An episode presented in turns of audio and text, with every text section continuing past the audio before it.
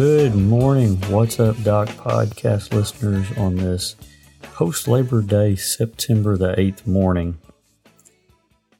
Well, we're having another uh, big organizational outbreak in our uh, Stone County community here. We'll get to the entire state of Arkansas before the end, but let's deal with uh, our region and then Stone County for those here in our school district and uh, all of you concerned parents and families out there.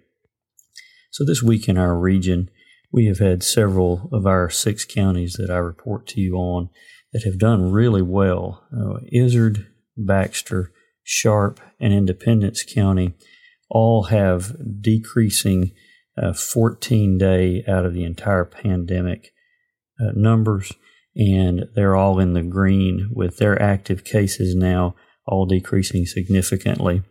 Actually, our active cases in the region are down to 216 out of a total of 1,553. We only have a couple of uh, warning signs outside of Stone County, and one is the number of total deaths has gone from uh, just nine in the last couple of weeks to 18. We have uh, in Independence County had now five deaths, and three of those uh, over the last uh, one to two weeks. And the uh, Stone County numbers are the only other big concern.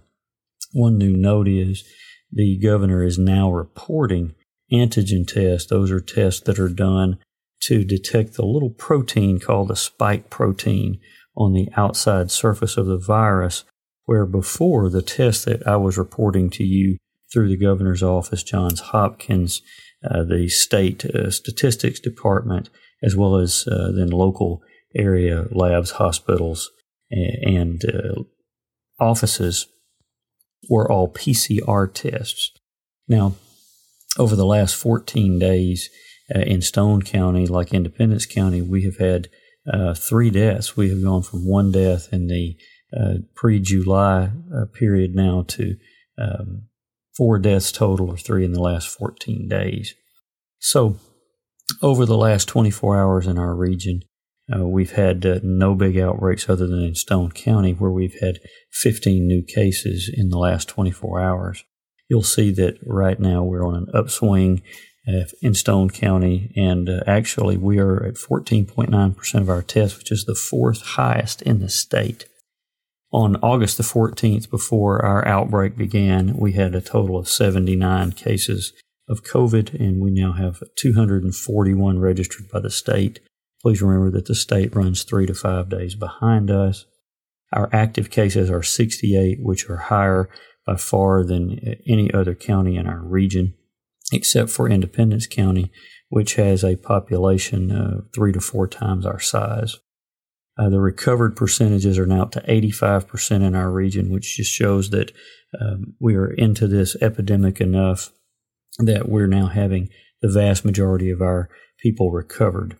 So the the state in Stone County is the most severe in all of our uh, region. It's one of the most severe in the state, and some of the warnings that were uh, put out uh, previously after August the 14th uh, have now started to come to pass. Thankfully, by Labor Day, we didn't have the uh, three to 500 cases that I was concerned about, uh, but we did have over 150 new cases of COVID during this brief period.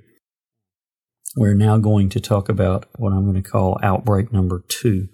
We've started a new spreadsheet uh, for the clinics and organizations in our region on 9 1 because we began to see after five days after school started, as is expected, to the first week after school started after the asymptomatic spreading period, that we were going to have a significant uptick.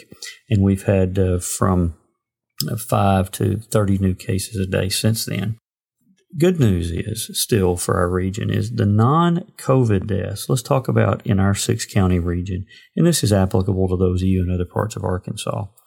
During this six month period, we have had approximately 650 deaths from all causes uh, during the six months from March the 9th through September the 8th.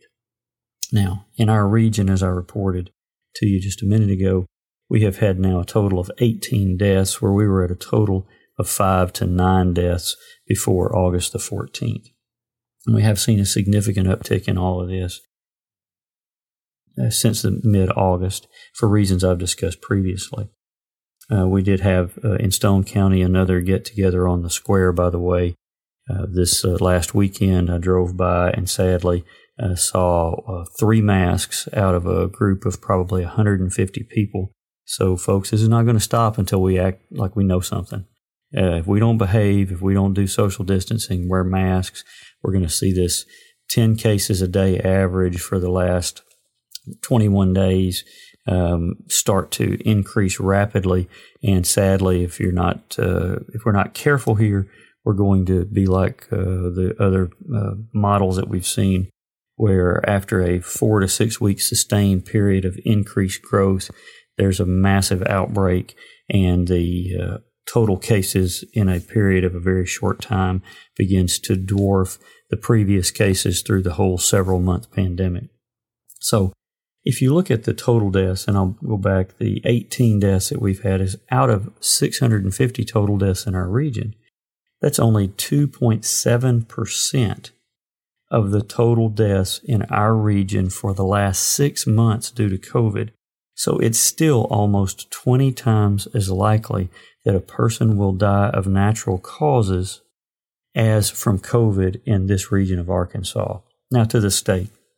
As of midnight last night, We'd had 894 deaths from COVID in the state of Arkansas and 64,175 cases. We have had yesterday uh, reported by the governor on Friday, at least the last update, 1,094 cases out of 11,254, and many of these were in college students. I'll address later this week college student behavior and what's going on there. Uh, we have had less hospitalizations. We are doing more testing. This is an amazing number that I did not realize until I looked at it again last night. We have tested in the state of Arkansas 766,098 citizens in this state out of a, th- a population of approximately 3.1 million. That is 25% of the citizens in the state of Arkansas have been tested. One in four people. So our testing has been very good and very robust, and our state is doing well as compared with others. Uh, back to the state numbers. During this time, as I said, we've had 894 deaths. Now, in a normal year in the state of Arkansas, we have deaths of approximately 31,900. At this point in the year, we would normally have had approximately 600 deaths from flu and pneumonia through the course of our last winter. So, with 894 COVID deaths, compare that to 600 flu and pneumonia deaths that would have taken place during this time.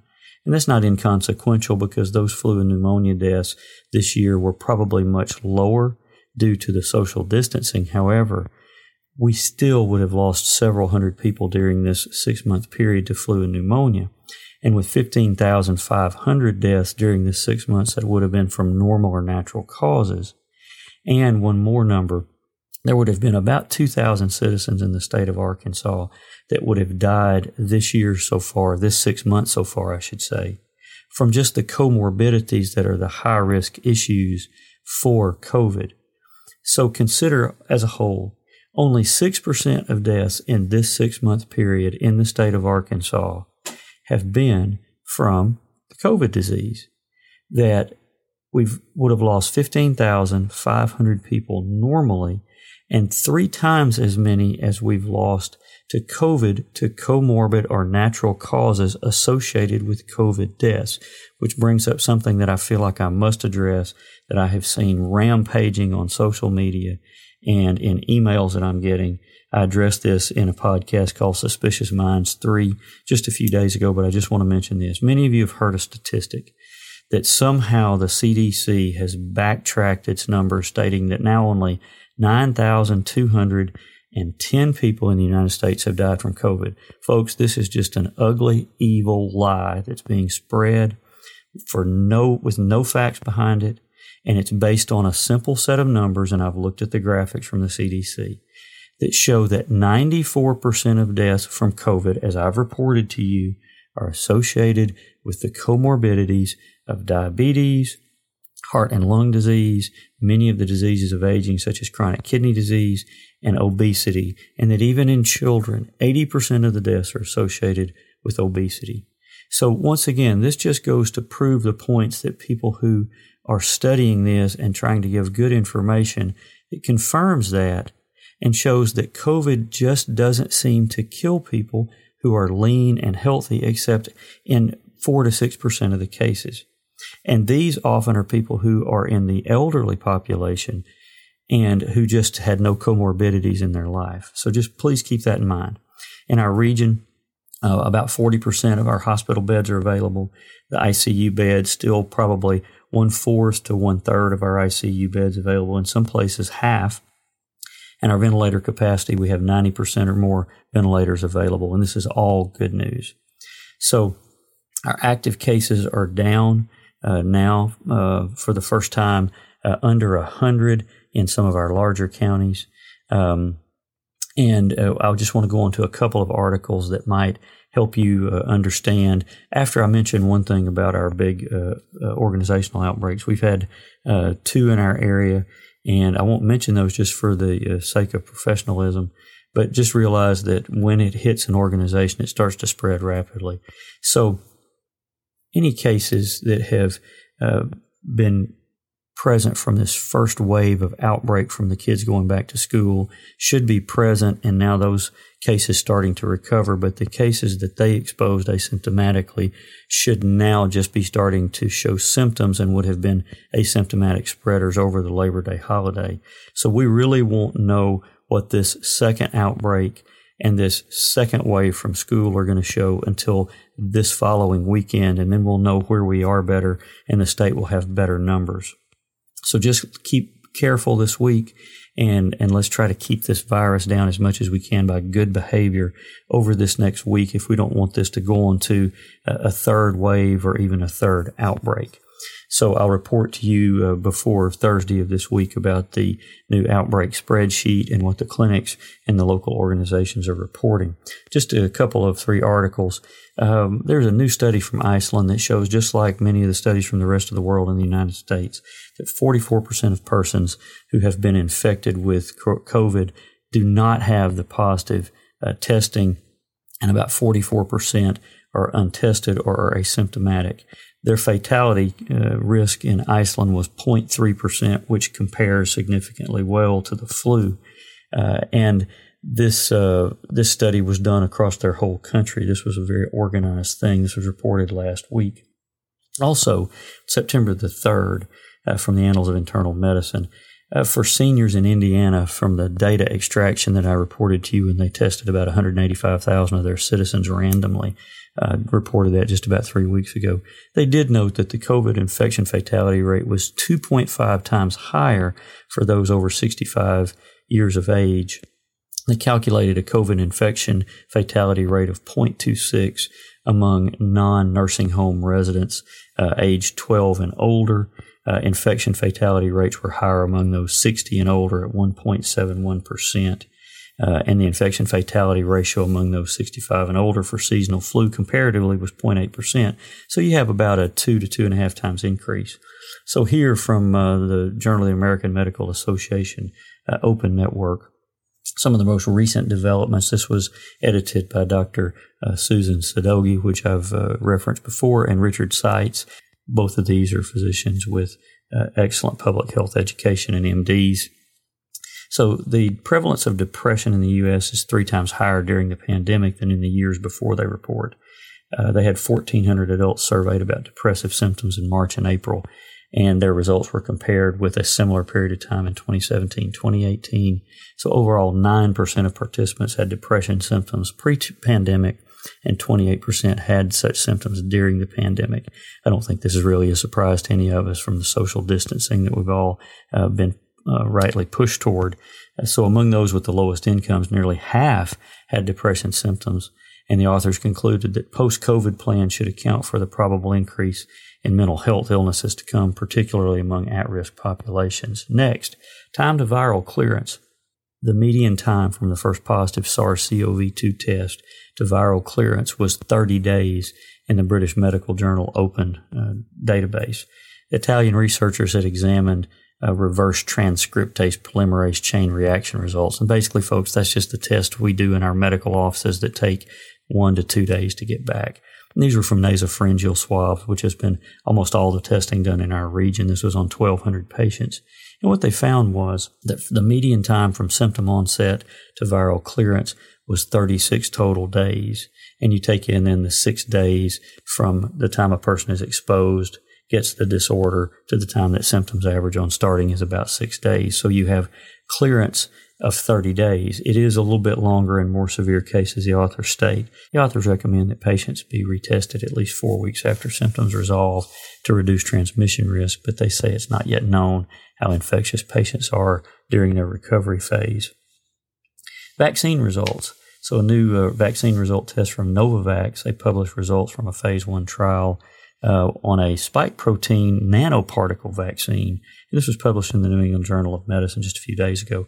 Over 130 healthy adults were randomized to receive two doses of the vaccine with or without an adjuvant, that means a second dose, or a placebo dose 21 days apart.